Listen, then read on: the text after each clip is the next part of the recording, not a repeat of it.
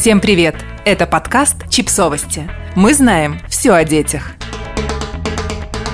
6 игр, которые помогут ребенку уснуть. Бывает, что ребенок не устал за день, поэтому в назначенное время никак не может улечься на кровати и уснуть. Чтобы потратить оставшуюся энергию, мы подобрали 6 игр, которые помогут ребенку успокоиться и уснуть. Воображаемые облака.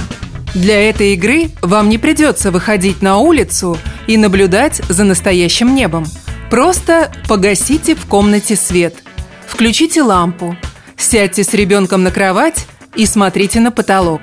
Вместе задействуйте фантазию и представьте, какие облака есть на воображаемом небе.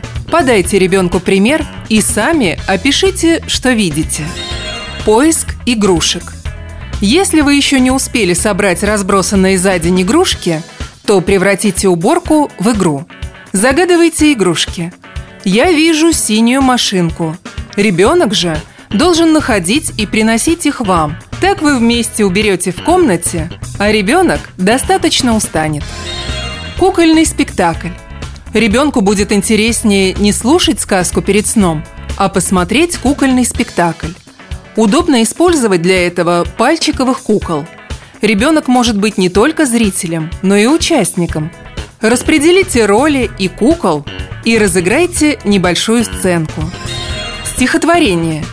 Еще одна игра на воображение. Сочините с ребенком стишок перед сном. Придумывайте по одной строчке и не забывайте про рифму. Пускай смысла в стихотворении будет мало. Главное, что это весело. Можете заранее выбрать тему стиха. Например, какое-то событие дня.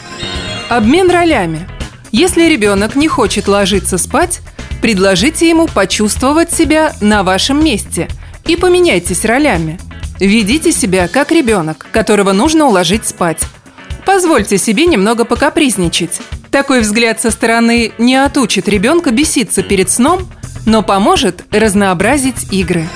Игровая йога. Полезно сделать перед сном несколько упражнений. Йога превратит это занятие в игру. Многие асаны йоги названы в честь растений, животных и предметов. Выберите позы с подходящими названиями и впишите их в сюжет короткой сказки. Например, придумайте сказку про кошку, собаку и дерево.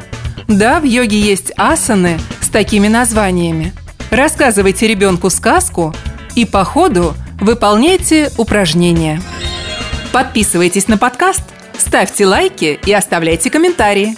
Ссылки на источники в описании к подкасту. До встречи!